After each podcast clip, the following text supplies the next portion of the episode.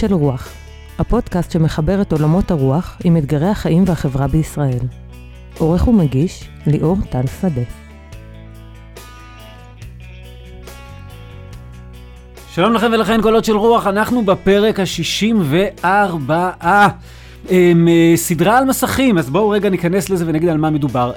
בבית המדרש של צוות קולות, של מנחי קולות, עבדנו בשנה החולפת, מבלי שידענו שתוך כדי השנה פתאום תיכנס הקורונה ותכניס את המסכים לחיינו פי אלף יותר חזק, על סוגיות שקשורות במסכים. פירטנו את זה בפרק הקודם, שמי שלא שמע מאוד מוזמן אליו, ובעצם אפשר לחלק את הדברים שעסקנו בהם לשני חלקים. הקרב על תשומת הלב, זה מה שהתחלנו לדבר בפעם שעברה ונמשיך בפעם הזאת, ועיסוקים באתיקה של שיח במסכים, שאת זה נעשה בשני הפרקים הבאים עלינו לטובה. אנחנו רוצים הפעם, אחרי שבפעם שעברה עסקנו בעניין העקרוני של תשומת לב, בעניין העקרוני של ריכוז, של יכולת להיות בתוך דבר, אנחנו רוצים בפעם הזאת, וגם, סליחה, וגם עסקנו בחדירה של מרחבים אחד לשני, ובקושי הגדול שלנו להיות לבד עם עצמנו, שהוא קושי שקיים גם בלי קשר למסכים, ומתחזק מאוד בעידן של המסכים. וגם עסקנו בחדירה של המרחב של הפנאי ושל הבית ושל המשפחה, לתוך המרחב של העבודה. ודיברנו על כך שאנחנו צריכים לנסות בתוך היופי הזה של המסכים, ואנחנו, לפחות אני, מגיע מתוך תפיסה שרואה את היופי הגדול וההתקדמות האדירה שהמסכים הכניסו לחיינו, אנחנו צריכים לנסות לטפל בבעיות האלה שצצות לנו, ואמרנו שהבעיה היא חמורה יותר ממה שאנחנו חושבים, בגלל שאותן חברות ענק שעומדות מאחורי הפייסבוק והטוויטר, הוואטסאפ וכן הלאה, הן עושות כל מה שהן רק יכולות כדי לפתות את תשומת הלב שלנו. הן רוצות שתשומת הלב יהיה אצלהם, המטרה שלהם זה שנשהה את איתם במסך. אז יש פתרון קל שאומר, אוקיי, בואו נתנתק בכלל, בואו נוציא את כל הרשתות מחיינו. זה לא הפתרונות שאנחנו מציעים, ואנחנו ניסינו להציע אה, כל מיני אה, הצעות הלכתיות, אה, פרקטיקות של התנהגות בפעם שעברה שיכולות לסייע לנו. אנחנו קצת נחזור על זה אה, בפעם הזאת, וגם נוסיף פרקטיקות חדשות. ואמרנו שבפרק הנוכחי אנחנו נעשה זום אין על סיפור ההורות. בדרך כלל, עיקר העיסוק שלנו בהורות בהקשר של המסכים זה בשאלה כמה זמן מסך לתת לילדים שלנו. לשאלה הזאת, קודם כל אני רוצה להגיד, יש איזה סוג של אי-הבנה, זאת אומרת, יש איזו הכללה לא נכונה. המונח זמן מסך הוא לא נכון. אמנם יש דבר כזה זמן מסך, גם מבחינה רפואית של כמה, איך העיניים שלנו מתרגלות, אבל בסוף המסך כולל בתוכו פעילויות שונות מאוד. אז קודם כל אני רוצה לשנות את, ה, את השיח מכמה זמן מסך ל... שיח שונה. מה אתה עושה כשאתה במסך, ומתי נכון להיות במסך ומתי לא נכון להיות במסך. אבל עיקר השיחה שלנו בדרך כלל בהורות היא כמה זמן מסך לתת לילדים. אני חושב ואנחנו חושבים שזה סטייה מהסוגיה המרכזית שצריכה להטריד אותנו בהורות, או לפחות מעוד סוגיה מרכזית. כמה זמן מסך אנחנו, המבוגרים, כהורים, בכמה זמן מסך אנחנו נמצאים בזמן שלנו עם הילדים. אחת הפגיעות הכי משמעותיות בהורות היא לא זמן המסך של הילדים, אלא חוסר תשומת הלב של ההורים לילדים. וכדי לעסוק בזה, אנחנו היום נארח חצי ממנחי קולות, אה, כל אחד לכמה דקות. אז אני אגיד ככה, אה, ליאון וינר דאו, שאירחנו בפרק הקודם, ראש בית המדרש של צוות מנחי קולות, הוא יהיה איתנו היום. פעם שעברה הוא דיבר איתנו על איך המשפחה והפנאי חודרים דרך המסכים לעבודה ומה לעשות עם זה. היום נהפוך את הסיפור והוא ידבר איתנו על איך העבודה חודרת אל תוך המשפחה ומה לעשות עם זה. יהיה איתנו רגב בן דוד, שהוא מנחה בקולות, החדש ביותר, מנחה שנה בקולות. אמ, הוא גם אה, לומד במסלול של רבנות ישראלית, אה, הוא הנחה תוכניות מרתקות וגם ניהל את אחת התוכניות החשובות במדרשת עין פרת. הוא כותב הרבה מאוד בתחום שלנו. אה, תעשו רגב בן דוד קצת בגוגל ותמצאו, שווה לעקוב אחריו. ורגב בן דוד יהיה איתנו, והוא כתב מאמר במסגרת העבודה שעשינו, שעוסק בטשטוש הגבולות בתוך הבית בגלל המסכים, ולכן השיחה עם רגב תהיה ממש במרכז השיחה שלנו היום. נדבר גם על זמן הורים ילדים, גם על נוכחות, על תשומת לב, על התייצבות, על איך מנהלים את הזמן הזה, אה, וקצת נדבר על מה שנקרא מראית עין. זאת אומרת, על הסיפור הזה של מה הילד חושב שאני עושה במסך כשאני במסך, שהרי אפשר לעשות כל כך הרבה דברים במסך, ומה אני חושב שהוא עושה במסך כשהוא במסך, כי אפשר לעשות כל כך הרבה דברים במסך. הנושא של מראית עין הוא נושא מרתק, ואירינה גריצ'בסקיה, אה, שגם הנחתה בקולות בעבר והייתה חלק מהעבודה שעשינו ביחד, אירינה עשתה זום אין על הנושא של מראית עין וכתבה עליו מאמר נפלא, והיא תהיה איתנו גם לכמה דקות לדבר על מראית עין. אז יש לנו היום פרק ארוך מהרגיל, עם ארבעה דוברים, ואני uh, מאמין שנצלח את זה ביחד יפה מאוד. אז אנחנו ישר נכנסים לעניינים ואומרים שלום לרגב, שלום רגב. שלום ליאור, שלום מאזינות ומאזינים. אז רגב, בוא, בוא נתחיל בקצת להסביר מדוע הבעיה הזאת של הורות ומסכים התחדדה מאוד חזק ב, ב, בתקופה שבה אנחנו מצויים. אז אנחנו בעיצומו של דור שיש בו שינוי בעיניי מאוד מבורך, שינוי מגדרי, אה, שינוי בחלוקת האחריות בהורות בבית, אה, שמציבה את אה, שני ההורים בהתמודדות גם מול עולם הקריירה ועולם הפיתוח האישי, וגם מול הילדים וגם מול ההקשרים האחרים של חיינו, וכאן אני רואה חשיבות גדולה להגיד שאנחנו לא רק מדברים על עבודה מול ילדים, אלא יש לנו עוד אה, אגפים באישיות שלנו, יש לנו חיים חברתיים, יש לנו חיים של פנאי, חלקנו מנגנים, מתאמנים, קוראים, עושים כל מיני דברים, ואנחנו צריכים אה, לאזן בין כל תחומי החיים האלה, ולכן אנחנו נרחיב את השיחה שלנו אה, מעבודה אל מול משפחה לכל... כל היבטי החיים, ושני ההורים אה, מתמודדים עם הדברים האלה. פה צריך להגיד שאנחנו אה, מכירים בהרבה סוגים של מבנים משפחתיים, אז כל אחת, כל אחד יעשה את ההתאמות למה שאנחנו אומרים לתנאי חייו, וגם כמובן שאנחנו מקליטים את הדברים האלה בעיצומה של הקורונה, כך שחלקנו נמצאים הרבה יותר בבית, חלק מהילדים שלנו נמצאים בבית, ולכן מה שנגיד על מסגרות הוא נלקח בערבון אה, אה, מוגבל, או צריך לעשות לו את ההתאמות, וכמובן, מה שכבר התחלנו אה, להגיד בפרק הקודם, שהמסכים החכמים בפרט, מערבבים את התחומים האלה, מערבבים את הזמנים ואת המקומות, כך שאנחנו עקרונית, פוטנציאלית זמינים לכל תחומי החיים האלה, בכל זמן נתון. נגיד אולי שהנחת מוצא שלנו, השינוי המגדרי שחל, השינוי הפמיניסטי, העובדה שכרגע בהרבה מאוד בתים שני בני הזוג אה, עובדים, שני בני הזוג אחראים בתוך הבית, גם במטלות הבית וגם בכל מה שקשור להורות, אנחנו כן באים עם אג'נדה לסיפור הזה, אנחנו רואים את זה כעניין מבורך. אנחנו חושבים שזה דבר נפלא, אלא מה? הוא מעלה אתגרים שלא היו בעבר, והמסכים מעצימים מאוד את האתגר המבורך הזה, ואנחנו ננסה קצת אה, להתמודד אה, אה, עם האתגר הזה. נגיד בעצם ככה, אה, כמה זמן יש לנו עם הילדים שלנו בדרך כלל? עכשיו אנחנו בתקופת אה, קורונה, לפחות אצלי, שני, שני הילדים בכיתה א' כבר חודשיים בבית, אבל בדרך כלל כמה זמן יש לנו עם הילדים שלנו? זה זמן שבו גם הם ערים, גם אנחנו ערים, הם לא נמצאים באף מסגרת, אנחנו לא נמצאים באף מסגרת. אני חושב שזה במשפחה ממוצעת 3-4 שעות ביום רגיל, וכמובן הרבה יותר מזה בסוף שבוע. אנחנו, שו, אנחנו עושים זום אין לזמן הזה. אנחנו אומרים, אוקיי, מה עושים, איך נכון להתנהל בתוך הזמן הזה?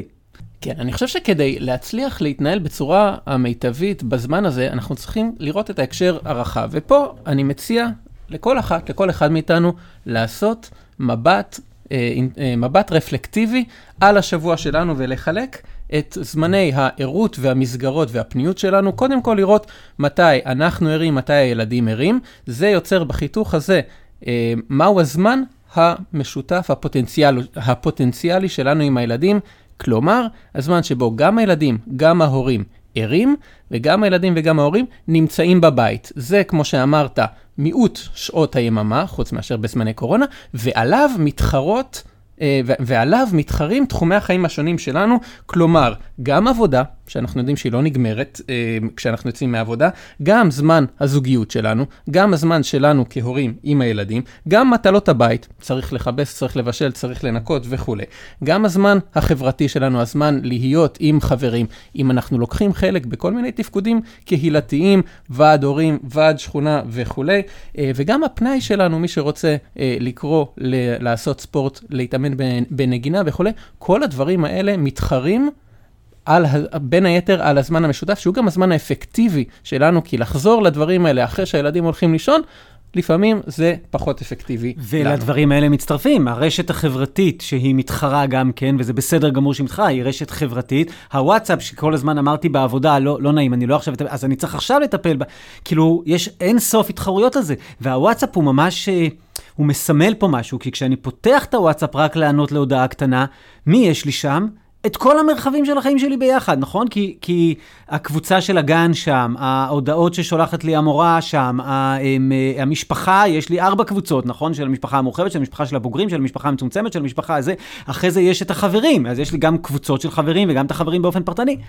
אז אני רק כרגע הצצתי בוואטסאפ, כל המרחבים של החיים מתבלבלים לי ביחד, אני לא יכול להקצות זמן לתחום אחד כאילו, וברקע... אה, שחרי אומרת לי, אבא, עיניים אליי, כי הגננת אומרת לה עיניים אליי, והיא רואה שהעיניים שלי במסך. זאת אומרת, זאת המצוקה הגדולה, האתגר הגדול. אז בואו נתחיל לפרק את האתגר הזה לאט-לאט. והדבר הראשון, כשהצגת לנו את המיפוי הזה, אמרת, רגע, קודם כל, אנחנו, בואו בוא נהיה כנים, העבודה לא נגמרת. העבודה נכנסת פנימה, והעבודה גם מפתה אותנו כל הזמן, ובעניין הזה, אני רוצה שגם נגיד שלום לחברנו ליאון. שלום וברכה. אז ליאון, בוא, אתה עסקת הרבה בנושא הזה של עבודה, של החדירה של המשפחה לעבודה ושל העבודה למש, אה, למשפחה. אה, בוא ננסה לדבר רגע על המושג הזה שנקרא העבודה מפתה. כן, Uh, הזכרתי את זה בפרק הקודם, את זה שאחד מהדברים שיש uh, בעבודה שאין בבית, במשפחה בדרך כלל, זה, זה האחריות לתת דין וחשבון בצורה מסודרת, כן? לפעמים זה עם... אה, עם איום של פיטורים, או, או, או אה, לפעמים זה עם אה, סוכריה של, של צ'ופר במשכורת, אבל, אבל בצורה מאוד מאוד ברורה בדרך כלל בעבודה אנחנו נדרשים לתת דין וחשבון, מה שלא קורה במשפחה. את זה הזכרתי בפרק הקודם.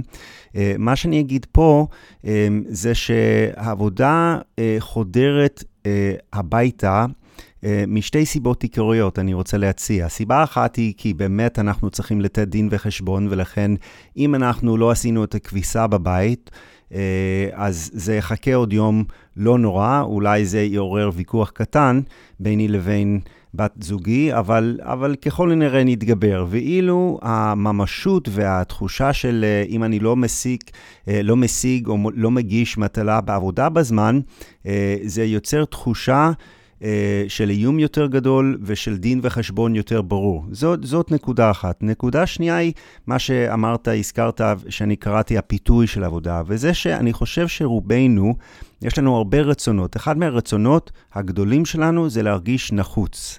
אה, להרגיש שמה שאני עושה בעולם הוא חשוב, והוא נחוץ ואני תורם.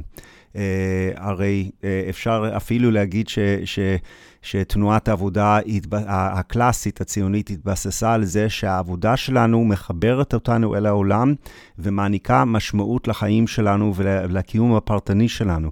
ולכן, כשאני נדרש למלא איזושהי משימה בעבודה, זה נותן לי תחושה, סוג של דופמין, שוואלה, צריכים אותי. צריכים אותי שם, מה שאני עושה הוא חשוב והוא נחוץ והוא חיוני. ולכן, אני חושב שאחד מהסכנות של ההתראות וההודעות הבלתי פוסקות של עבודה שמגיעות אלינו הביתה, זה שכל הזמן יש תחושה שהבית יכול לחכות. אה, אלא אם כן שחר קוראת לי ואומרת, אבא עיניים אליי, אבל אה, אה, בתמימות אה, שהורגת ועוצרת, אבל, אה, אבל בדרך כלל יש נטייה לחשוב, טוב, אה, בבית זה חשוב, אבל זה לא דחוף, ובעבודה זה דחוף, ולכן אני נדרש אליו עכשיו. מעניין, כי זה מזכיר בעצם כל המשמעות שהעבודה נותנת לנו בשאיפה, אם זכינו, את המשמעות שנתנה לימוד התורה בתקופה של חז"ל, ועל זה יש סיפורים מאוד מעניינים, נכון? על איך התורה הייתה מפתה תלמידי חכמים, ובגלל זה הם הזניחו את הבית. כן, אה, באמת, זאת ההשוואה שרציתי להציע לנו אה, אה, לנצל אותה או לחשוב במונחים שלה, והחכמים מרבים לספר סיפורים, והרבה מהם מופיעים במסכת כתובות בתלמוד הבבלי, על חכמים שנעדרים מהבית לתקופות ממושכות כדי ללמוד תורה. אה, יש את הסיפור המפורסם על רב רחומי, אה, יש סיפור אחר אה, על יהודה ברי דרבי חייא, שנעדרים מהבית, וה... וה, וה... רגע, רגע, אתה אומר לנו סיפור מפורסם על רב רחומי, ולא בטוח שכולם מכירים. תן בעשר שניות הסיפור. הסיפור הוא שרב רחומי למד מזמן ממושך במחוזה, והוא היה רגיל לבוא הביתה כל ערב יום כיפור. אה, אלא, ו, אלא שערב יום כיפור אחד, אה, הגמרא משתמשת במונח אה, מאוד מאוד משמעותי, שהשמועה, הלימוד משך אותו, השמועה משכה אותו. שאני חושב שלא בכדי השימוש במילה הזאת למשוך. אמ, אני חושב שיש אלמנט של פיתוי, יש אלמנט של אובדן קשר עם המציאות, עם, ה, עם הסדר העדיפויות שלי והערכים שלי, אמ, מה שנקרא בלשון של מיכאלי אה, flow, כן? הוא היה בזרימה של הלימוד, שכח את הזמן, שכח את מה שחשוב לו, אה, והוא לא הגיע הביתה אה, בערב יום כיפור.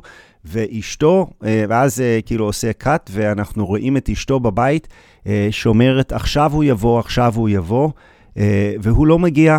ואז, אה, ואז הגמרא אומרת, חלשה דעתה, היא, היא נחלשת והיא בוכה, ורב רחומי נופל מראש בית המדרש והולך לעולמו. כשאתה אומר נפל מראש בית המדרש, זה לא, זה לא אה, אה, מטאפורי, אלא הסיפור, הוא, הוא פשוט נפל ומת. הגג אה, נפתח תחתיו והוא נפל ומת. זאת אומרת, זה סיפור מאוד קשה. כן, הוא סיפור קשה מאוד uh, מכל בחינה. זאת אומרת, אני, אני חושב שאם uh, להסתכל על הסיפור הזה במסר שהוא מנסה להעביר לגבי מקומו של לימוד תורה בחיים וכולי, אז, אז יש פה ביקורת מאוד מאוד חריפה, חריפה כלפי רב רחומי. Uh, יש את הערגה ואת הגעגוע ואת הנטישה של אשתו, שמאוד מאוד כואבת, אבל אני חושב שאם אנחנו מנסים להשתמש בסיפור הזה כדי להבין למציאות שלנו, אה, אנחנו נמצאים, אה, הוא, הוא כן מציב בפנינו אה, מצב מאוד מוכר של, של שחר שאומרת, רגע, אני רוצה את תשומת לבך, אני פה. אני אגיד לך ש... ש...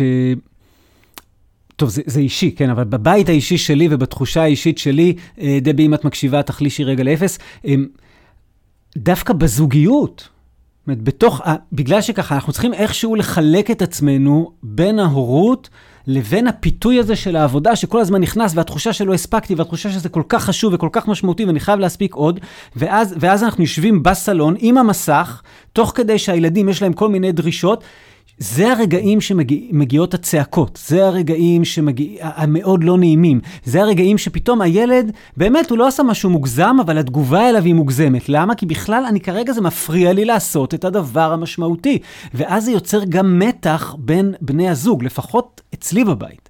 אה, אני חושב שזה מחבר אותנו לתחילת השיחה אה, בינך לבין רגב לגבי האופן שבו המציאות שלנו, אה, המבורכת מאוד, בה אה, בני הזוג מתחלקים בעבודה ומתחלקים בחינוך ומתחלקים במשימות אה, מאוד מאוד אה, מאתגרת. מה שהמציאות הזאת מאוד מאוד מוכרת לי באופן אישי. אין סיכוי שבוריה מקשיבה, אבל, אבל מה שאני אגיד זה שאני חושב שה, שהפיתוי פה, המסר של הגמרא פה כן רלוונטי לנו, וזה שהמחשבה ש... אמ, שה, שהעולם התורה, עולם הערכי, עולם המשמעות, איכשהו, איכשהו, אמ, תוך, יוכל לפגוע בצורה מאוד מאוד רצינית בהתייצבות שלך בבית ובנוכחות שלך בבית, אה, זה מרשם לקטסטרופה כפולה, גם בבית אה, וגם תיפול מראש בית המדרש. אני חושב שזה גם מדהים, שהמושגים של משיכה ושל פיתוי, שהם כל כך חשובים כאן, אה, כשאדם שומע אותם, האסוציאציה שלו היא מיד לתחום מסוים, כן, זה לתחום של מיניות וכן הלאה, ולראות שכבר בגמרא, התורה מפתה אותי ומוציאה אותי מהדברים הכל כך חשובים של המשפחה, והיום הרבה מאוד דברים באמצעות המסכים מפתים אותי ומוציאים אותי, שאחד מהם, הרגע דיברנו עליו, זה עבודה שמה שמיוחד בה, שהיא גם הרבה פעמים, זה פיתוי המשמעות, אה, וגם אה, אה, יש אבל הרבה פיתויים אחרים. כן, אני אגיד עוד פיתוי אחד, ויש פיתוי לא רק תחומי של עבודה, אלא יש גם פיתוי לעשות את הדבר הכל, הקל, שאותו אני אוכל לשים עליו וי. זאת אומרת, יש פיתוי להספיק אה, ולהגיע לאיזשהו מקום של אה, שקט נפשית בזה שאני הספקתי את מה שנחוץ וחיוני.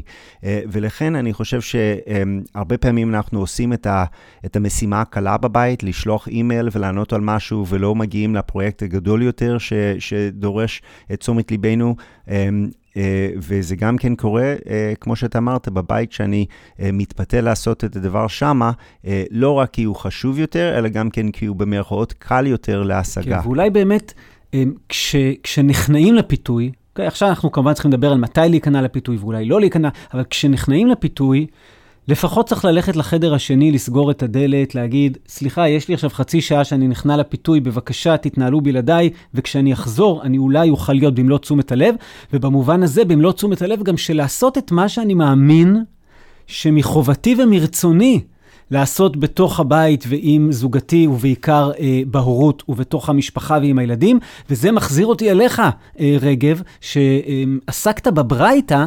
שמדברת על מהם החובות של אב לבנו, ודרך זה אולי אנחנו יכולים, כי הברייתא פחות קריטית לנו, אבל יכולים רגע לדבר בכלל על המושג הזה, שהורה חייב לבן שלו ולבת שלו וכן הלאה. כן, אני חושב שזה מאוד מושרש במסורת שלנו, שיש משימות להורים גם לאב, גם לאם אגב, אה, אל מול הילדים. יש לנו אחריות כלפיהם. במשפט היום מדברים הרבה יותר על אה, זכויות הילד, אבל אנחנו מדברים במסורת שלנו על חובות ההורה, התפקידים שיש לנו. אז בלשון הברייט הזה, למול אותו, לפדותו, ללמד אותו תורה, להשיאו אישה, ללמד אותו מקצוע ואולי אפילו כישורי חיים נוספים כמו להושיט במים, אבל אנחנו כמובן ניקח את זה לחיים שלנו היום, לשאלה מה אני מצפה מעצמי להקנות לו, איזה כישורי חיים וגם כמובן איזו דוגמה אישית אני נותן אה, בשביל הדבר הזה. טקסט נפלא שמחדד לנו את האופן שבו אנחנו צריכים לגשת לחובות האלה, הוא קיצור שולחן ערוך של הרב חיים דוד הלוי, שמחדד שאנחנו לא יכולים להסתפק בהפרטה של זה, בלהאציל את זה לבעלי מקצוע אחרים. והוא אומר ככה, ואף שעתה כל אדם מוסר בניו ללמוד תורה בידי מורים ממונים על כך, אף על פי כן, החובה והמצווה העיקרית מוטלת עליו ללמדם תורה ויסודות האמונה. וכל דבר הנמסר מפי האב נכנס ללב הבן באמון מלא ובביטחון פשוט, כי יודע ומרגיש הבן כמה אביו אוהבו ולא ינחילהו שקר. כן, אומר אחר כך אה, אה, הרב דוד, אה, חיים דוד הלוי, שיש אומרים שמצוות חינוך מוטלת גם על האם, כן, ככה שאנחנו לא מסתפקים רק במבט של אב ובן, והוא מוסיף ואומר, ועיקר חינוך הבנים אינו בדברים בלבד, או בזה שירכוש להם לולב, טלית ותפילין, אלא בכך שיקיים האב מצוות השם בנוכחותם, וממנו יראו בקטנותם, וילמדו לעשות כשיגדלו. המחשבה שאני אעשה לעצמי רגע סדר, איזה דברים אני מרגיש שאני רוצה שהילדים שלי ידעו, יחוו, יעשו, ילמדו, ואני כאילו אעשה לעצמי, אגב, זה, זה מעניין לעשות את זה, ממש לשבת לעשות את זה. אה, מה אני מרגיש שאני רוצה שהילדים שלי יעברו בשנות ילדותם, ואיך אני לוקח על זה אחריות, אומר חיים דוד הלוי, עכשיו אתה רוצה לקחת על זה אחריות דרך זה שאתה תפריט את זה, דרך זה שתגיד, אה, אני משלם למורה, היא תעשה את זה, אני משלם לאי בצהרון, היא תעשה את זה, אני משלם... לא. הדברים המרכזיים שהילד שלך שהם חובותיך כלפי הילד שלך, אתה עצמך צריך לעשות. אני מבין שיש פה גם עניין עמוק מאוד של דוגמה אישית, וגם עניין של פשוט איזה קשר נוצר אה, ביני לבין הילד שלי, ובמה, ומה הוא זוכר ממני, ומה הוא לוקח ממני. אתה יודע שסיפור מעניין נוסף על דוגמה אישית בתלמוד, אבל איך אנחנו לומדים דרך התנהלות של אנשים, זה הסיפור הקצת מצחיק, צריך להגיד, ששם אין ספק שחכמים גילו גם קצת הומור, על תוראי וללמוד אני צריך. בואו בוא ניתן איזה, את הסיפור על רגל אחת. כן, במסכת ברכות מובאים שלושה סיפורים ברצף על חכמים שנכנסים אחרי מוריהם לסיטואציות שבוא נגיד אנחנו לא רגילים אה, לתרגל שם למידה מדוגמה אישית. אה, שתי דוגמאות לשירותים ודוגמה אחת ממש לחדר המיטות, והם אומרים, מה למדתי מרבי באותו, אה, באותו זמן? זאת אומרת, אנחנו... תלמיד עוקב אחרי הרב שלו, בלי שהוא יראה, נכנס אחריו לשירותים, בודק איך הוא מתנהל בתוך השירותים, סליחה, תסלחו לי, זה הסיפור, כן? ואחרי זה אומר, אה, למדתי מזה כל מיני דברים. וחוזר לדווח לחבר'ה, כן, כמובן. כן. וכשהחבר'ה אומרים לו, תגיד לו, איך אתה מעז? מה, אתה, אתה, אתה לא מתבייש? אומר להם, תורה היא וללמוד אני צריך. כן, אז אנחנו, אה, אז, אז חז"ל מבקשים להגיד לנו כאן, יש כישורי חיים שאנחנו צריכים להקנות. בכל תחומי החיים צריך גם ללמד את הילדים שלנו איך מתנהלים בבית הכיסא. צריך גם ללמוד איך מתנהלים בחדר המיטות. כל תחומי החיים הם תמיד מסתכלים, ואנחנו תמיד צריכים לתת את דעתנו על זה שהם רואים, ושאנחנו צריכים להקנות להם את הכישורים האלה. וזה אומר בעצם גם משהו על איך, איך אנחנו לומדים כבני אדם. יש לשבת בכיתה ולשמוע משהו, יש גם לבוא לקולות, שזה הרבה יותר משמעותי, אבל לי יש את זה שפשוט אני רואה מישהו שאני מאוד מעריך עושה משהו. וזה הלימוד הכי חזק. ואם נקיש רגע גם לענייננו, אה, ברור שאני יכול לצרוח חמשת אלפים פעם, חס וחלילה, אל תצרכו על הילדים. אני יכול להגיד חמשת אלפים פעם לילד שלי אה, שזה לא בריא ולא בסדר ובעייתי ומנתק אותו מהחברה וכו', להיות במסך כך וכך שעות ביום. ברגע שהוא רואה שבזמן הקצר שיש לו איתי, אני במסך, כל המילים שלי לא שוות שום דבר. זאת אומרת, ההתנהגות שלנו היא זו שבסופו של דבר יש לה את ההשפעה הכי הכי משמעותית בהורות שלנו, וזה בא לידי ביטוי באירוניה הכי חזקה שאני מכיר, וזה שרואים הורה צועק על ילדו, שאצלנו בבית לא פותרים שום דבר בצעקות. אצלנו בבית לא צועקים. אנחנו לא... וברגע שאתה ככה, אתה צועק על הילד שלא פותרים דברים בצעקות, אין, אין, אין, מה עשית הרגע? ופה אני רוצה להגיד בעניין של הדוגמה האישית, המסכים מציבים בפנינו עוד אתגר, וזה מה שאתה הראית מאוד חזק במאמר שלך, שהמסכים הם לא שקופים. מה זאת אומרת הם לא שקופים? דיברתם גם בפרק הקודם על זה שבתוך המסך מתחבאים סוגי שימושים שונים, מה שמקשה גם עלינו, עליי כמשתמש, לדעת שאני עכשיו פונה אל הטלפון רק בשביל איזושהי תקשורת אה, אה, עם המשפחה המורחבת, אני עלול מאוד בקלות לזלוג גם לענייני אה, עבודה ואחרים, אבל פה אני רוצה להצביע על נגזרת נוספת של זה, שהסביבה שלי לא יודעת מה אני עושה. בעוד שכשאנחנו לא במסכים, הסביבה שלי יכולה לראות מתי אני יושב עם עיתון, לעומת מתי אני יושב עם ספר, מתי אני עושה אה, משחק קופסה, מתי אני מקשיב אה, לרדיו. בטלפון כל הדברים האלה קורים בבת אחת. ואם אנחנו מניחים שיש משמעות לאיך מסתכלים עליו, ויש פעולות שהן יותר לגיטימיות ופעולות אה, אה, אחרות, אז לשם האמון, לשם מראית העין ולשם הנראות ב, אה, בבית, יש צורך לחדור את האטימות הזו של המסך. יש צורך ראוי לשדר כלפי חוץ ביותר שקיפות מה אני עושה עכשיו. כי הדבר הזה תורם לאמון והוא מאפשר לי להגיד, הנה, אני עושה עכשיו דברים שהם לגיטימיים, אני נמנע מלעשות דברים שאני לא חושב שראוי לעשות בסיטואציה הזו. תראה, בתוך מה שאמרת, הזכרת את המושג מראית עין, שבאמת אולי בתוך עולמה של יהדות, המושג הכי רלוונטי לתופעה שהרגע דיברנו עליה, התו... זה המושג של מראית עין. מושג לא כל כך מוכר, אני חושב, למי שלא אה, מתעסק בעניינים, אבל למזלנו, מנחה נפלאה בשם אירינה גריצ'בסקיה, שהיא גם אה, רבה קונסרבטיבית והיא גם אישה נהדרת, אה, עסקה בזה יחד איתנו בבית המדרש לגולות בשנה האחרונה, וגם אירינה נמצאת כרגע איתנו כדי להגיד לנו כמה מילים על מראית עין. אז שלום לך, אירינה. שלום לכולם, מאוד שמחה להיות פה. Uh, ממש כיף להיות, uh, לקחת חלק בפודקאסט הזה. ובאמת מראית, קין, אה, מראית עין זה מושג אה, מרתק אה, ביהדות, שחז"ל למדו אותו מסיפור שהוא בספר במדבר. כאשר שם uh, השבטים של ראובן וגד מחליטים שהם נשארים מעבר לירדן, אבל הגברים הולכים ביחד עם הישראלים על מנת לכבוש את השטחים ולעזור להם, ועונה להם משה שאם הם יעשו כן, אז הייתם נקיים מאדוני ומישראל. מהכפילות הזאת שצריך להיות נקי גם uh, מאלוהים. זאת אומרת, מפני המצפון שלך לעשות את הדבר הנכון והדבר הטוב, אבל מצד שני חשוב גם מאוד לשמור על התודעה של להיות נקיים מפני העם. לומדים את המושג הזה של מראית עין, שבעצם בתרבות היהודית שלנו חשוב לנו לא רק להיות, לעשות את הדבר הנכון, אלא ש, שהדברים שאנחנו עושים גם ייראו נכון כלפי החוץ.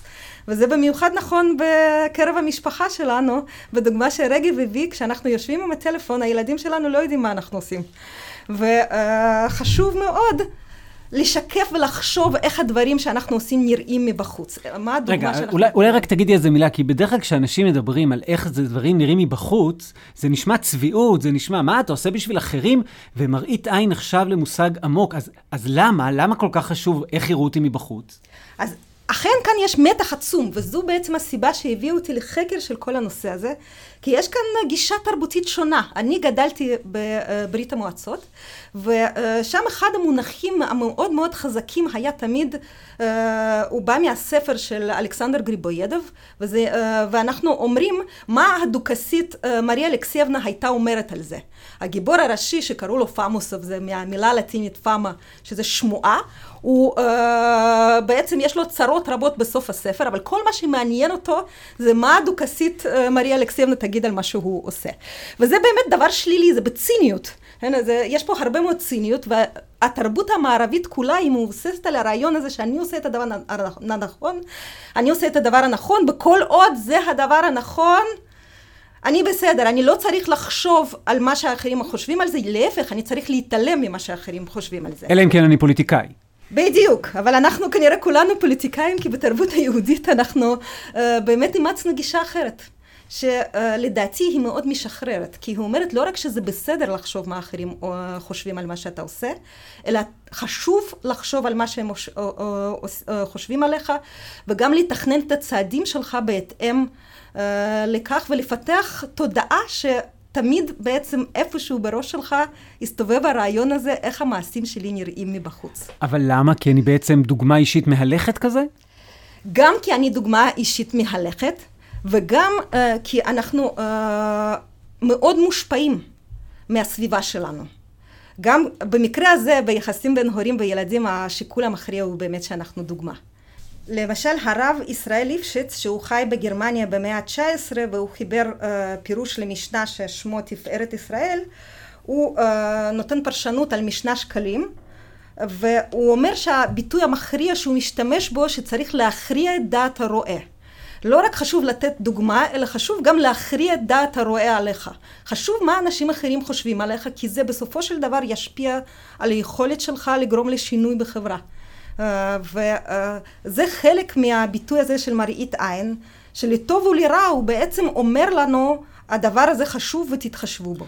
אני מכיר את זה הרבה מהלכות שבת, נכון? ש, שאומרים לנו בכל מיני דברים, נגיד למשל, אולי אפשר להשאיר את הטלוויזיה פתוחה מלפני השבת עד אחרי השבת, ואז לא, לא עברתי שום עבירה, ואני יכול לראות טלוויזיה, אה, אם כבר עוסקים במסכים, אה, וההלכה אומרת, לא בגלל מראית עין, נכון? נכון, והתחום השני שמשתמשים בזה הרבה ביהדות, זה התחום של אה, שוחד וניקיון כפיים. שחשוב מאוד... להתנהג בצורה כזאת שהדברים שלך ייראו גם כניקיון כפיים ולא רק שאתה באמת תהיה נקי כפיים. נהדר. עכשיו, איך כל זה קשור למסכים? התחלנו הרי מזה שהמסך הוא לא שקוף, זאת אומרת, הילד שלי וכל מי שסביבי לא יודע אם כרגע אני ברשת החברתית, כרגע אני עונה למשהו מאוד חשוב מעבודה, כרגע אני בכלל במצוות כיבוד הורים בגלל שאני אה, עוזר לאימא שלי במשהו בוואטסאפ. אה, אני, מה אני עושה זה, כי אני מחזיק טלפון, כולם רואים שאני מחזיק טלפון, אף אחד לא יודע מה אני עושה. אז איך פותרים את בעיית מראית עין פה? כי פה לכאורה מראית עין היא, כל אחד יכול לחשוב מה שהוא רוצה.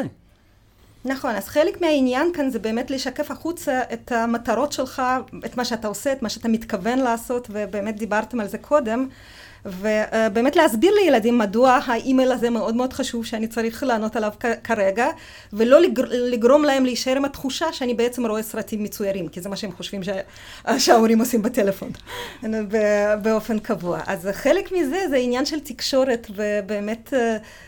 תמיד להחזיק את זה במחשבה שאני כן צריך להסביר את עצמי, גם אם זה נראה לי מובן מאליו, גם אם זה ברור.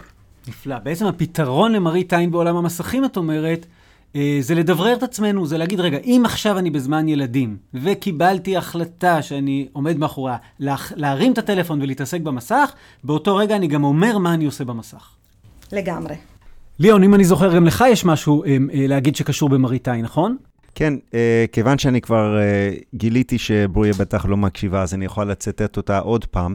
Uh, לפעמים כשאני נוהג שלא כהוגן בבית, שזה לפעמים קורה, היא אומרת, בבקשה, תתאר לעצמך שכולם נמצאים פה.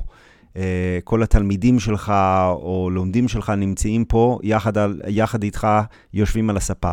ואני חושב שיש שם משהו מאוד מאוד עמוק, שכן רלוונטי לנו, גם בפני הילדים שלנו, וגם בכלל בהתנהלות שלנו בבית, כשאנחנו מצפים ממישהו לנהוג בצורה מסוימת עם המסכים שלו, בבית או בחוץ, אז ככה אנחנו רוצים בעצם לשאוף ולהגיע אליו גם אצלנו בבית. זה קצת מזכיר את הסיפורים שאחרי חטא המרגלים, uh, הוא בעצם uh, אומר, uh, אומר משה שלא צריך לחסל את עם ישראל, ואז הוא אומר מה יחשבו המצרים. ככה באמת ברורי אומרת מה יחשבו התלמידים. נכון, נכון, נכון. תראו, אבל כל השיחה שעכשיו אנחנו אומרים פה על מראית עין, היא בעצם, לא, היא, היא בעצם אומרת ככה, ברור לכולנו שבזמן שלנו עם הילדים, אנחנו כן נרים כל הזמן את הטלפון, אנחנו כן נתפתה על ידי המסכים, ואנחנו מדברים מה לעשות עם זה, אבל יש שאלה, האם יש מקום בחוויית הילדים היומיומית שלנו דווקא, לא בזה שפיניתי עכשיו זמן איכות של שעה עם הילד פעם בשלושה שבועות. האם יש מקום, וצריך שיהיה מקום, להינני הזה שדיברנו עליו פעם שעברה, למקום הזה שבו אני מרוכז, בתוך חוויית הילדים היומיומית שלנו, לתשומת לב מלאה עד הסוף, שאנחנו כרגע אומרים, רגע, לא, אף אחד לא יפתה אותי. זה זמן עכשיו עם הילדים. ורגע, ואתה במאמר שלך הכנסת לפה מושג שהקישור שעשית הוא מקסים, שהוא מושג קבלי חשוב ביהדות, שזה המושג של החלל הפנוי.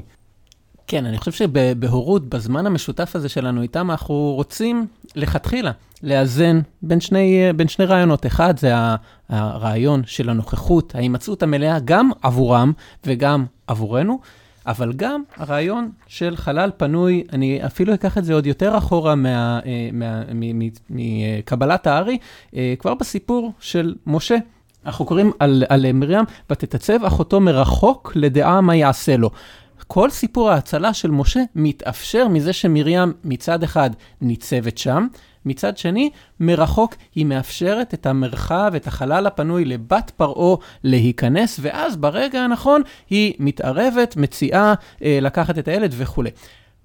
הרבה שנים אחר כך, בקבלת הערים, מפתחים את הרעיון של החלל הפנוי כמרחב שאותו פינה אלוהים מהנוכחות שלו, כדי שהוא יוכל לברוא בתוכו עולם. גם בחינוך של ילדים, ילדים צריכים את המרחב הפנוי מהורות כדי לפתח את הכישורים שלהם כדי לפתח את העצמאות, ואני אומר, הדבר הזה הוא לכתחילאי, זה לא שאני אומר, טוב, כפשרה הם יוכלו להסתדר גם בלעדיי, אני רוצה לחשוב מראש איך אני מייצר עבורם את המרחב הזה כשאני שם, אני נוכח, אני זמין, אבל אני לא כל הזמן עליהם. אז רגע, אז אתה לוקח אותנו הפוך, זאת אומרת, אנחנו אמרנו, רגע, חלל פנוי, חלל שהוא פנוי מהמסכים, הוא פנוי מהפיתויים, הוא פנוי מאחרים, הוא, הוא, הוא חלל שלנו עם הילדים. אתה אומר, רק שתדע שגם הילדים שלך צריכים איתך חלל פנוי ממך.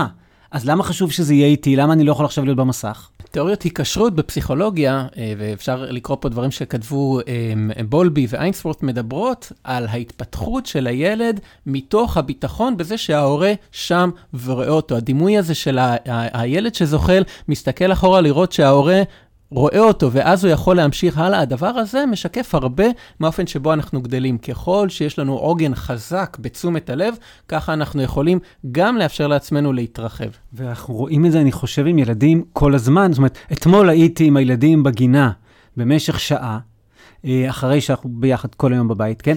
ואמרתי, אוקיי, זאת גם שעה שלי, זאת אומרת, הם, הם, הם עכשיו עולים למתקן, ואני יכול רגע לשבת על הספסל וזה, ואיך שאני שם את הראש בטלפון, אני שומע את נבו צועק, אבא, אתה לא רואה אותי, אתה לא רואה אותי. הוא עשה איזה, הוא משהו כזה חצי מסוכן, שבו הוא, אה, אבל הוא לא רצה שאני אראה אותו כי זה מסוכן. הוא רצה שאני אראה אותו כי הוא... אם לא ראיתי אותו, מה שהוא עשה, המשמעות שלו מבחינתו יורדת דרמטית. אפשר אפילו להגיד בהרבה דברים, הוא כרגע עושה את זה בשביל שאני אראה אותו. ולכן, ואולי זה גם עוד פעם מחבר אותנו למראית עין הזאת. האתגר שנמצא בפנינו עם המסך כשאנחנו עם, עם הילדים, הוא גם האם אנחנו כל הזמן זמינים לעשות את הסינון של למה מהטלפון אני פונה ומה לא, עצם השאלה הזו, והשאלה הנקודתית, האם ההודעה שקפצה עכשיו, האם המייל שמחכה לי, האם אני עונה לו או לא. אני רוצה להציע פה ברוח התשדירים ש, אה, שמשדרים על, על הזמינות לטלפון בנהיגה, לאמץ את זה גם לזמני ההורות, כן? לכל מי שהצליח, הצליחה איכשהו לא לשמוע את זה, מדברים על זה שאם זה חשוב באמת, אם זה דחוף, אז מתקשרים, ולכן אנחנו לא חייבים להיות זמינים להודעות, לאמץ את הדבר הזה גם לזמן עם, ה, עם הילדים, ופה יש היפוך של המגמה שאנחנו רגילים אליה בדרך כלל, הרי עברנו מעולם של להתקשר למישהו לעולם של לשלוח הודעות. אני רוצה להציע שאחת הדרכים להתמודד עם האתגר של המסכים בזמן ההורות שלנו, זה להרגיל את הסביבה שלנו שאם צריכים אותנו, מתקשרים. כי אם מתקשרים, אני יכול לראות מה זה, אני לא צריך לפתוח את הוואטסאפ ואז לראות את כל מבול הקבוצות וה, וההודעות שיש לי שם. אני רואה, דחוף, לא דחוף, אני יכול לסנן ולהחליט שאני לא חוזר לשם. אני אגיד לך שאני באמצע ניסוי על עצמי. אה, בשבועות האחרונים אני עושה יותר הטלפון שלי, אה, אני מחליט על שעות ביום, לא שעה-שעתיים. על חלקים מרכזיים מאוד ביום, שהטלפון על שקט. הוא לא על רוטט, הוא על שקט. עכשיו, כשאני עובר לידו, כשאני כרגע, אז אני מרים ובודק אם קרה משהו. אם היה טלפון דחוף, כנראה לא היה צריך אותי באותה שנייה, אלא צריך אותי באופן עקרוני, זה בסדר אם אני אחזור עוד חצי שעה. ולכן אני, זה שראיתי את זה חצי שעה אחרי, לא נפל העולם. ואני כבר, אה, בניסוי הזה הוא בערך שלושה שבועות, אז כבר זו תקופה, שבו רוב היום הטלפון שלי על שקט, וזה מוסיף לי שקט בחיים. עכשיו, זה לא שאני לא, אני המון בטלפון, אני המון במסכים, אני מאוד אוהב את הרשת החברתית. הוואטסאפ אצלי הוא אמצעי תקשורת מרכזי. אמ, אבל אני אומר, אוקיי, אז כשאני עכשיו נותן לעצמי זמן לזה, וזה קורה הרבה, כשאני נותן לעצמי זמן לזה, אני בזה, אבל אם לא נתתי לזה זמן בזה, לקחתי לכם, חברות הענק וכל מי שסובב אותי, חלק מהיכולת לפתות אותי. כמובן, יכול להיות שאני עכשיו אה, אבדוק את הטלפון יותר, כי אני חושש, רגע, אולי באמת היה משהו כזה. אבל, אבל הנה עוד איזה דרך, או בכלל מה שאנחנו אומרים זה ככה. בואו נתכנן את הזמן שלנו, בואו נתכנן את המרחב שלנו, בואו נהיה מודעים לפיתוי ומודעים לזה שאנחנו צריכים להתמודד, בואו נשלוט בזה רוב הזמן, במקום שזה ישלוט בנו, ונעניק לילדים שלנו איזשהו זמן ואיזשהו מרחב פיזי שבו הם יודעים שכרגע אנחנו איתם ושיצטרכו בולדוזר כדי לקחת לנו את תשומת הלב, כי אנחנו באמת באמת איתם. וזאת הצעה קשה ו- ו- ומרתקת. אז אולי באמת נתחיל להתכנס לסוג של הצעות, של bottom lines, של הצעות כמעט הייתי אומר סמי-הלכתיות כאלה. אני מזכיר שכל העבודה הזאת ניגשנו אליה בניסיון לייצר הלכה ישראלית רלוונטית ברוח ביאליק, לא הלכה כזאת שיושבים כמה רבנים ומכתיבים, אבל הלכה ישראלית רלוונטית ברוח ביאליק, ואמרנו בואו ננסה לייצר הלכה ישראלית רלוונטית אה, בעניין המסכים. אז אני חוזר אליך, ליאון, אה, אתה בעצם, כשעסקת בחדירה הזאת של עולם העבודה לתוך עולם המשפחה, חשבת על כמה עקרונות פרקטיים שאתה מציע לנו. אז אולי תספר לנו. אני אתחיל בזה שאני חושב שהדבר החשוב ביותר והראשוני ביותר זה בעצם אה, אזורי, האיתור אזורי או מקורות המשיכה אה, לעבודה. זאת אומרת, לדעת אה, איזשהו בדק בית אה, פנימי, כל אחד אה, ב, בפני עצמו, אה, לראות עד כמה באמת, אה, כשאני נהנה לקריאה, אה, או להודעה שנכנסת, עד כמה זה צורך חיוני באמת. אה, ועד כמה זה סובל דיחוי, ואני עושה זאת uh, כדי לענות על איזשהו צורך שלי, ולא על, לא על איזשהו צורך uh, חיצוני ממשי. זה דבר ראשון. דבר שני, שהוא אולי המורכב ביותר, אבל אולי הנחוץ ביותר, וזה ממש להחליט על איזשהו מספר של דקות, או של פרק זמן, של שעות אפשר, לאנשים מסוימים, אה, שבהם אני אה, במרכאות בזמן, בזמן בית, אה, זאת אומרת, אתה ו- ורגב דיברתם, ניסיתם לכמת עד כמה, כמה שעות יש לי כשהילדים ערים וכולי, אבל, אבל להחליט, כשאני מגיע הביתה אחרי עבודה, זה שלא בימי קורונה, כמה זמן אני אתן מהזמן הזה עד שאני הולך לישון לעבודה.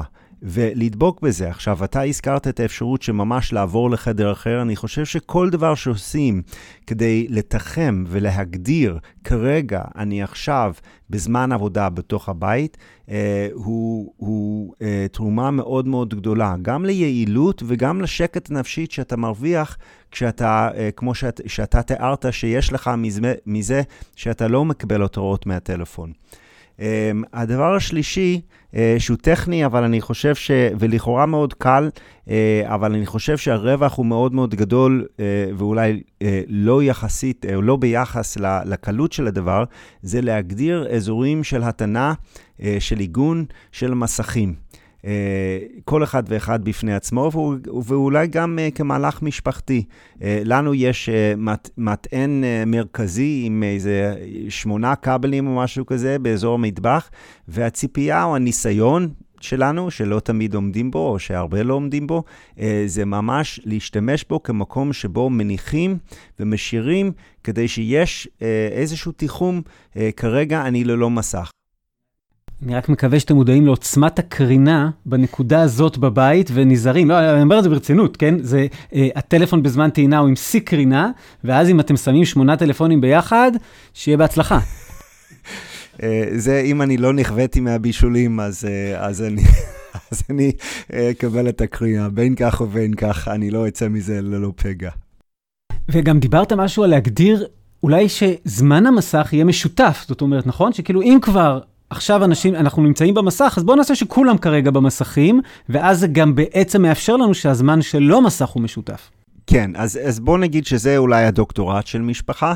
אה, אולי תואר ראשון זה להגדיר זמן משותף שהוא ללא מסך לכולם. זאת אומרת, אה, שאין מצב שבזמן שאנחנו נוסעים באוטו ביחד, שמישהו נמצא במסך שלו, וזה פשוט כלל. או אין מצב שבו אם אנחנו יושבים סביב השולחן, או אנחנו יושבים אה, לצפות בסרט ביחד, או משהו בסגנון הזה, אין מצב שבו כל אחד ואחד נמצא עם המסך שלו, אלא הוא מונח במקום אחר. בוודאי כשאיפה, אה, אה, זה, זה עוזר גם כן אם מגדירים זמנים שבהם אה, כולם מניחים את המסכים בצד, או, ו, ולחלופין, שכולם אה, אה, במרכאות מותר להם עכשיו אה, לנו אה, להיות במסכים. אבל אני חושב שהעניין הזה של התיאום, אני חווה את זה כ... אה, פחות התייחסנו לשאלה של, אה, של מתבגרים וכולי, אבל אחד מהשאלות שה, אה, שהבנות המתבגרות והבן המתבגר שלנו שואל, שואל אותי ואת אשתי, זה רגע, אז אתם לימדתם אותנו לא להיות במסך אה, כשאנחנו עם חברים, אבל כולם נמצאים על המסכים, אז מה אני אמור לעשות פה? לשבת דום? אה, וזה מצביע על איזשהו אתגר של, של, של אמ, איך אנחנו ביחד מייצרים ויוצרים מרחב משותף. אמ, ואני חושב שאם כולנו מתחייבים לזה, זה מקל על כל אחד ואחד, ולחלופין, אה, כשאחד מאיתנו, או שניים או שלושה מאיתנו, נותנים לעצמנו אה, היתר אישי, אז זה מכרסם ומקשה על כולם. צריך להיות ניסוי מעניין, ואולי אני תמים לגמרי שאני אומר את זה, זה שהילד בן ה-15 יגיד לחברים שלו, בואו ננסה שעה בלי המסכים, בואו ננסה עכשיו שעה שאנחנו פה ביחד ואף אחד לא נוגע בטלפון, לעשות תרגילים כאלה, וסתם, מעניין מה יקרה בחבר'ה, אבל אולי פשוט מה שיקרה בחבר'ה יהיה לו לא נעים, אז אני לא יודע, זה תלוי בחבר'ה, אבל... אבל... אני, אני, אני יכול להעיד. אני יכול להעיד, אה, גם, אה, גם אה, יש לנו שני ניסיונות מהסוג הזה משני המגדרים, וזה לא עובר בפשטות. זה לא עובר בפשטות, לא כי יש התנגדות עקרונית, אלה בעיקר כי יש קושי עצום. כלומר, אה, אתה פתחת והגדרת את הפרק הזה, או שני הפרקים האלו כהקרב על תשומת הלב. אה, אני לא צריך, לא אחדש כלום אם אני אגיד שיש מחקרים רבים ו, ומבוססים שמראים עד כמה הפגיעה ביכולת תשומת הלב שלנו היא, היא, היא קשה, ולכן אני אפילו זוכר בשנה שעברה, אה, איזה אה, לילה שישנו אצלנו כמה בנים, ופשוט היה עצוב לראות אה, עד כמה חלק מהם ממש מתקשים להיפרד מהטלפון לזמן יותר מעשר דקות. פשוט זה כמו מגנט שמושך אותם חזרה. טוב, תודה ליאון. רגע, אתה, יש לך גם להוסיף לנו הצעות על מה שכבר אמרנו עד עכשיו? ננסה לאסוף את זה קצת בצורה מסודרת. בתור התחלה, אני מציע להורים לעשות מיפוי, כמו שאמרנו, אני קצת חוזר לנקודת הראשית, מיפוי של הזמן השבועי שלנו. אני חושב שבכלל זה יכול לעשות לנו סדר בדברים, אבל כמובן שיש לזה גם נגזרות כלפי השימוש במסכים, והדובדבן וה, שבקצפת של הדבר הזה יהיה בכל אחת ממשבצות הזמן, בכל אחד ממרחבי החיים האלה, להגדיר לעצמנו איזשהו אחוז מתוכו שהוא זמן ללא מסכים. וזה אומר גם בזמן החברתי וגם בזמן הקהילתי וגם בזמן הפנאי שלי, אבל אני חושב שגם גם לפני הזמן ללא מסכים בכל אחד מאלה, זה מכניס אותנו לקונטקסט. המיפוי השני הוא מסכים ושימושי מסכים. פה אנחנו באמת לא הקדשנו את, ה, את המפגש הזה אה, לעיסוק באיך אנחנו, אה, אה, מה אנחנו, מה המדיניות שלנו כלפי המסכים של הילדים. ליאון עכשיו התייחס לזה אה, בסוף דבריו, נגיד אולי על רגל אחת, כי זה מצדיק דיון בפני עצמו. חנוך לנער לפי דרכו ראוי להסתכל פה באופן נפרד על כל אחד משלבי הגיל של ילדים, כשאין להם מסכים ברשותם, או כשיש להם, אבל עדיין יש לנו מידה גבוהה של פיקוח אה, או הסדרה של זה, והשלבים שבו הילדים כבר עושים פחות או יותר מה שהם רוצים עם, עם המסכים. כאן הייתי אומר, על רגל אחת, ראוי שתהיה התייחסות נורמטיבית לכל אחד מהשלבים האלה, ואנחנו לא ניכנס כאן עכשיו למה אה, אפשר וראוי לעשות אה, בכל אחד מהם, אבל אני חושב שאם אנחנו מתעלמים מהדבר הזה כמשהו שצריך להסדיר אותו, אנחנו מתעלמים מהאחריות ההורית שלנו. ורק נגיד שחנוך לנער על פי דרכו, זאת אומרת, אז, אז באמת על פי דרכו, זה לא רק כמובן הגיל והמצב שבו הוא נמצא, אלא זה הילד הספציפי שלי, באופי שלו וכן הלאה, ואני חושב שזה מאוד קשה במדיניות משפחתית.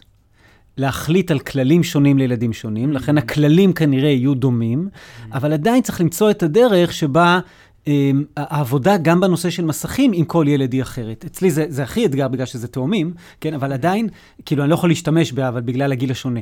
אבל עדיין בסוף, אה, ילד אחד זקוק עכשיו ליותר זמן מסך, כי יש לו בעיות חברתיות והכול מתנהל במסכים וצריך לעזור לו שמה, וילד שני אה, ממש מגזים בזמן מסך, והוא, כאילו, זה צריך גם להיות אה, אה, מאוד אישי. נכון, ו- וגם פה שווה לחזור לעוד משהו ש- אה, שאמרנו ולתת לו אה, איזשהו קצה אה, אופרטיבי. אנחנו לא מתנגדים לטכנולוגיה, ולכן אולי כדי לתווך את המסכים, ראוי לחשוב על איזה זמני מסכים אנחנו עושים. זה גם קשור ליאור להבחנה שעשית בין סוגי פוזיציה שונים, אם אנחנו אקטיביים או פסיביים אה, אה, עציצים, לייצר לעצמנו זמנים שבהם אנחנו לכתחילה מציעים שימוש במסך אולי ביחד, כדי שיהיה ברור שהדבר הזה הוא לא איום, הוא לא משהו שצריך להיעשות אה, במחשכים, אלא הוא משהו שהוא חלק מהחיים שלנו, יש בו הרבה מאוד ברכה, וזה בכלל אה, אה, גוזר שאלות על איפה נמצאים המסכים בבית, אם אנחנו... אנחנו רוצים שהם, אה, אה, שהמרחב הציבורי יהיה ללא מסכים, אה, או שדווקא אנחנו רוצים שהוא לא יידחק, המחשב, אל החדרים הפרטיים, אלא שיהיה במקום שבו הוא, הוא, הוא נגיש ואפשר גם לראות מה עושים. אני חוזר רגע לזמנים שלנו. הצענו לעשות אה, הבחנה בין משיכה לדחיפה, לצמצם עד כמה ש, אה, שאפשר את הדחיפה, את ה notifications שחודרים לתוך החלל שלנו, ועד כמה שאפשר אה, לבחור את הזמנים שבהם אנחנו מגיעים אה, אל המסך מבחירה שלנו, ואז אנחנו יכולים על זה לעשות את הסינון. ודבר אחרון, כשאנחנו בזמנים עם הילדים, להצהיר, אני עכשיו ניגש אל, ה, אל הטלפון לבדוק רגע משהו, אני עכשיו רגע עונה לגננת שלכם על משהו, אני עכשיו רגע כותב לאימא משהו, כדי שלא יתעורר החשד הזה, אה, בעיות באמון, בנרא, בנראות ובמראית העין. שזה בעצם מה שאירינה גם הציעה לנו. אני רוצה להגיד לכם, מאזינות ומאזינים, אה, הצעה קטנה, אני אומר אותה בענווה, כן, אם מתאים לכם. אה, אמרנו עכשיו הרבה שורות תחתונות באופן מהיר. תקשיבו שוב לשבע דקות האחרונות, רק לדקות האחרונות, ותכתבו לכם עם איזה הצעות אתם מזדהים. ואז אפשר להפוך את זה לפרקטיקה. אפשר לעשות שיחה בבית ולהחליט על כל מיני החלטות, שתיים, שלוש החלטות מתוך הדברים שהצענו שנראים טוב, ואפשר לשכלל את הדברים האלה. אה, מוזמנים לכתוב לי שכלולים, אולי אני, אני אדבר על זה בפרק הבא וכן הלאה. אה, שלא נישאר רק אה, בעולם התיאורטי, אנחנו מנסים להיות פה בעולם המעשי. והנה בזה. סיימנו לראשונה בתולדות הפודקאסט פרק ובו ארבעה משתתפים, מה שהרים הרבה אתגר טכני ועריכתי, ואני רק מקווה שיוצא בסדר בסוף. אז אני רוצה להגיד תודה רבה רבה לליאון ווינה דאו. בשמחה, תודה לך, ליאור. ותודה רבה לאירינה גריצ'בסקיה. בשמחה, שמחתי להיות פה. ותודה לרגב בן דוד. יישר כוח לעוסקים במלאכה. ותודה לכן ולכם שהאזנתם לנו ושהייתם איתנו ושאתם איתנו ושיש סיבה לעשות את הפודקאסט הזה ואם אתם אה, אה, חושבים שיש פה משהו משמעותי אתם מוזמנים להעביר אותו הלאה ואתם מוזמנים להגיב אה, ואנחנו בפרק הבא נלך לאתיקה של שיח המסכים, איך אנחנו מדברים בוואטסאפ, איך אנחנו מדברים בפייסבוק, סוגיות כמו שיימינג והסוגיה ששואלת מתי זה רגע שבו אנחנו אומרים, אוקיי, עם כל הכבוד לחופש הביטוי, עם כל הכבוד לניסיון הדמוקרטי המרהיב הזה של רשת חברתית, אותו אני חוסם. מתי אני אומר את התגובה הזאת אני מוחק. אז כל זאת ועוד בפרק הבא, שאליו יצטרפו גם דודו ליברמן ואילנה ביטון, ובינתיים הרבה טוב וניצול נכון וכיפי ומעמיק וחור של זמן המסכים. להתראות.